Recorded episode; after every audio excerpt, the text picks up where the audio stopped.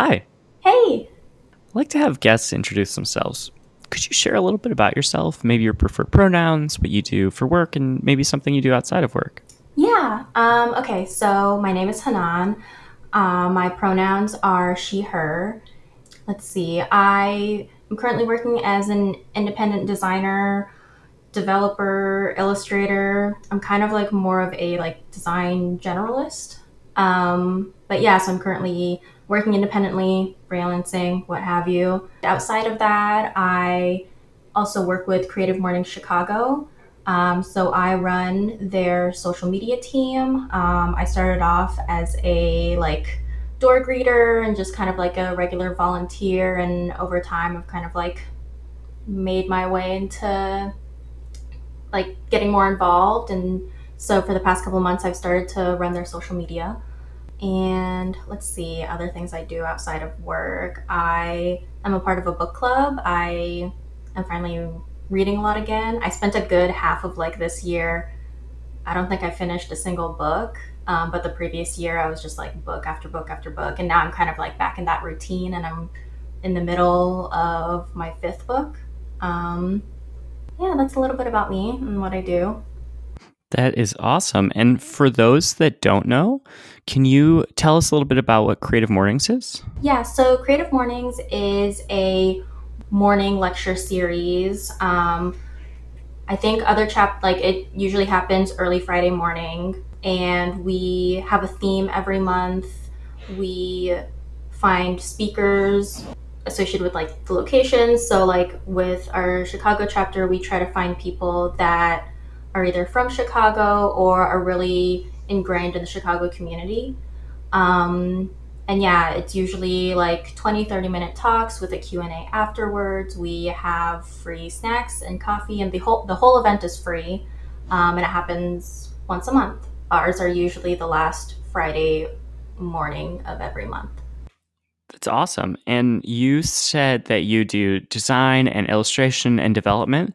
What is your what is your like project looks like when you work with a client and how how much of it do you find yourself being the just the designer or just the developer? What's sort of the ratio for the different types of work? Because it really is kind of a lot of work it sounds like. Yeah i am currently working on an e-commerce website. So i started off editing the design of what my client already had and now i'm moving on to the development part and a different client that I'm working with is just solely illustration. So they are an AI startup, and I have been working on just like really small like icons for their like internal like platform.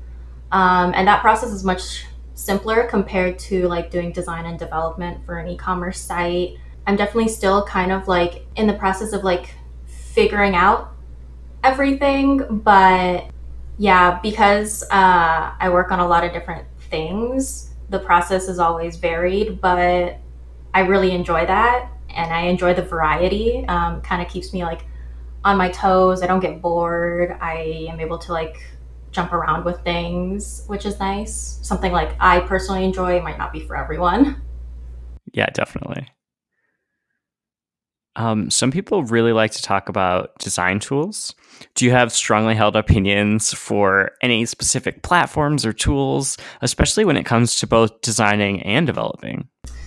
Yeah, I feel like I normally I wouldn't say like, oh, design tools are just like tools. There are no opinions, but like I for the past year have really enjoyed using Figma and like the collaborative process. Um, with the client that I'm working with right now, I introduced them to Figma and like they had never heard of it before and they were really excited, made an account when I told them that like um, that they could collaborate with this like on this project with me. If they wanted to like make a simple like copy edit, they have the power to do that. And they can like see me as I work and edit things and I can see like when they're viewing things as well. Just the collaborative process of like what Figma allows, and like my client doesn't need to download anything. It's just like up in their web browser. Um, is also something that I got the sense that they really enjoyed. And yeah, anytime like I send someone like a Figma file to like look over, they're like, "Oh my god, what is this? This is so cool." So yeah, and I'm really excited to like I haven't dived into the plugins yet, but I know that's a new thing and yeah, I don't know. I definitely I feel like I went from I don't really have a opinions about design tools, just do whatever works best for you to like if you're going to try one, you might as well just try Figma first cuz you don't have to have a Mac. You can use the free version. Um, you can work with other people on it and like it's pretty well maybe it's not intuitive to everyone i'm coming from a background with like i worked with like photoshop and illustrator and indesign and like those are really like heavy programs. So figma's interface is very simple compared to that. So i was like oh this is easy. I'm figuring things out right away but maybe that's not the case with everyone. Definitely. If you um, met somebody that was interested in getting into being a freelance designer developer, what would your advice for them be?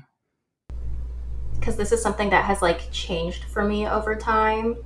I know that when I was a student, I went to like a state school, I went to design school, and I knew for a long time while I was in school, it's like, eventually I want to run my own studio, I want to run my own business. So outside of like design, I read a lot about like other people that were freelancers or had started their own studios. There's so many interviews with other people who have started their own things, how they came about doing that. But I also feel like I have enough experience now I'm like, some people don't always tell like the full story. There's a lot of like things when I first started freelancing that I didn't anticipate or know about. And like, I feel like my advice would be like, you can try to be as prepared as possible, but like, there are things that are still going to happen that are going to surprise you and you're going to get caught off guard. but it's, it's all just like a huge like learning opportunity as well. Um, and you don't have to freelance forever. Yeah. I don't know if that's like advice that really like works for everyone. But yeah, that's what I would say. I think that's really good advice. And what can you give an example of one of those things that you like learned or one of those mistakes that you made that you learned from? Um yeah. So when I first first started freelancing, um I was kind of just like reaching out to like anyone and everyone, not necessarily within my own inner circle, but like I am a part of like a lot of different like Slack communities. So one of my first uh, freelance projects outside of people that already like had worked with me or knew me, I didn't set expectations very well. I thought I had, but I didn't, and I we ended up um, not moving forward with the project. I had gotten in the middle of it. Um, they weren't happy with what I did. Um, they were expecting more, but I came in with it. They had a very low budget, and I was trying to fit in everything they wanted within the budget, within the timeline they had, which was really unrealistic. And I think it's something I knew in the back of my head, but I was like, I'm really good at what I do. I can make this work. It's going to be fine. And maybe they'll want to work with me in the future, and then we can work those things out later. But that's not what happened. And in hindsight, what I should have done was see what their budget was and stick to my rate and kind of like respecting like my own time and what I could actually give to it instead of yes I'll give you everything you're asking for for the low budget seeing the low budget and being like okay well this is what I can give you it's only maybe like 25% of what you're able to afford, but that's what that's worth. Um, I don't know if that makes sense. It does. Okay. It's advice that I think I need to follow more. yeah, it's hard. It's hard when it comes to like the money stuff.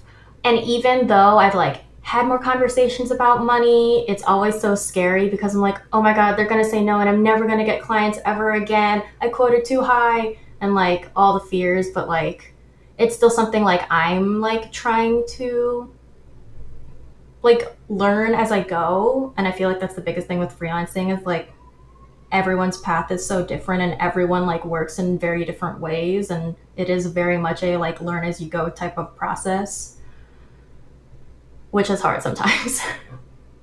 Definitely it's hard. And you mentioned some slack communities that you're part of. Do you have advice for people that are like looking to get into some of these more private or closed communities of designers and, and creatives and, and makers and freelancers I'm not sure what advice I have because like I feel like a lot of the like Slack communities I join are just like things that I come across and it's usually usually like open invitation. You just have to like request an invite. Like I know that I like came across Ladies Get Paid for example and had gone to like an event of theirs and they were like we also have a Slack community, connect with other people like in a bunch of different cities. So I was like, "Oh, okay." And at this point I have too many like Slack like channels that like I've like started like removing myself from some because I don't visit them as often. Yeah, I feel like for me, I just kind of like happen upon like Slack communities. I don't necessarily like seek them out, um, but maybe it's just like the group of people that I happen to follow on the internet, like either create their own like Slack communities or like I meet people online who are like, oh, if you're looking for this, you should join this Slack community. They post a bunch of like this stuff.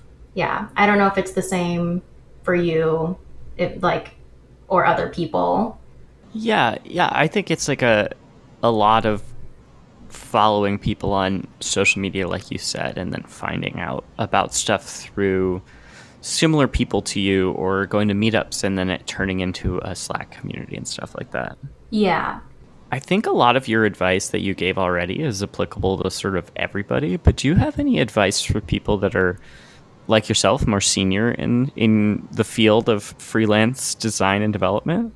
I wish more people were like being very open about like whether or not they want to like help or mentor others cuz I find that like it's very like intimidating and challenging as someone who is maybe at like a lower level to like reach out to that person who's like i don't really have anything to offer them. I know you're supposed to offer them something.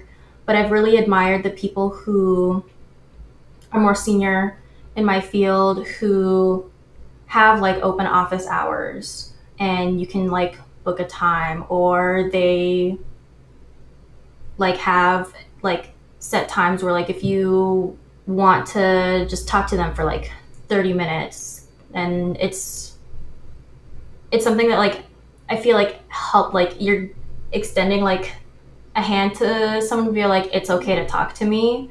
It's okay to like reach out. Um and I have like taken advantage of like those opportunities. I talked to someone who like kind of helped me figure out like I didn't initially think I'd be freelancing right now um, I had been job searching and I reached out to them, booked some time with them, just like asking for general advice like, there's this job I am really interested in, and they, there are some red flags. What should I do about this? Because I, it's really like, they're really small red flags, but sh- like, should I be worried about this? And they ended up giving me some really good advice. They gave me a list of questions that they usually ask to vet companies that they are like interviewing with and a lot of those questions I wouldn't have even like thought about, but I'm happy that I like had the opportunity and saw that they had like these open office hours. I don't think that's like what they necessarily like called it, but that's the term I'm using and I wouldn't have necessarily like thought to reach out to them if it weren't for that. So our industry has a lot of positives to it, but on the flip side, just like every other industry and um, sort of group, there's sexism and racism and white supremacy and the patriarchy and transphobia and we could go on and on and sometimes you know people need a little guidance and help on how to deal with that. What how do you deal with fighting and resisting all of the sort of negative side in our industry? I think first and foremost, if you're like level zero with it, then educating yourself. Like there are so many resources out there um, you can't fight what you don't know. So if you you are coming at this as someone who is not really like familiar with like what's going on, then there's a lot of text, there's a lot of people talking about things. First and foremost, like get educated on things, um, and then I mean, like fighting and resisting these things happen, like, can be like really everyday, like interactions. Like, if you work in an office and you're in a meeting and one of your colleagues is like being interrupted a lot by like others, than I don't know, like you like using your privilege to like give them room to be a part of the table like it's one thing to like sit at the table, but it's also like another thing to be heard. And yeah, I feel like I'm trying to think of like more specific things cuz I know that like for me, I I started like just reading stuff and I would feel outraged like I, but also like a little like helpless, like, okay, these things are bad, but what do I do? And I think it's important to like kind of like practice and play it out because when things happen, you're not always like, you don't always know what to do in the moment. But if you've practiced and prepared beforehand, then you kind of like have, you know what you're going to do. You have like some like kind of like experience with it even though like it's the first time that it's happening in front of you like for example like if i see that like a woman for example is clearly being harassed by someone that she doesn't know then it's common to like try and step in like i don't know this person but i'm going to pretend like oh i haven't seen you in like a really long time and then like kind of like giving them an exit when they may not feel like they can exit on their own. And yeah like i feel like i i personally have like a really like limited view of like what fighting and resisting looks like. And there are so many other people who are more well versed who have more actionable items that you can take. Um, and i feel like i'm by no means like an expert these are just like small tidbits that i've picked up along the way a person i really admire um, in our industry is Tatiana Mac. She is a great person to follow. She posts a lot of like resources to make the industry better, to make it more accessible. And just by following her, I've learned so many things that like I didn't even know about. And it's not like I was like actively avoiding these things or topics. It's just like there are things that happen outside of me that I don't know. And it's important to follow a diverse group of people to get different perspectives and different voices and different opinions. Because um, it's only going to make you like, it's going to expand your worldview um, beyond like what you specifically know in your very specific life and circumstances.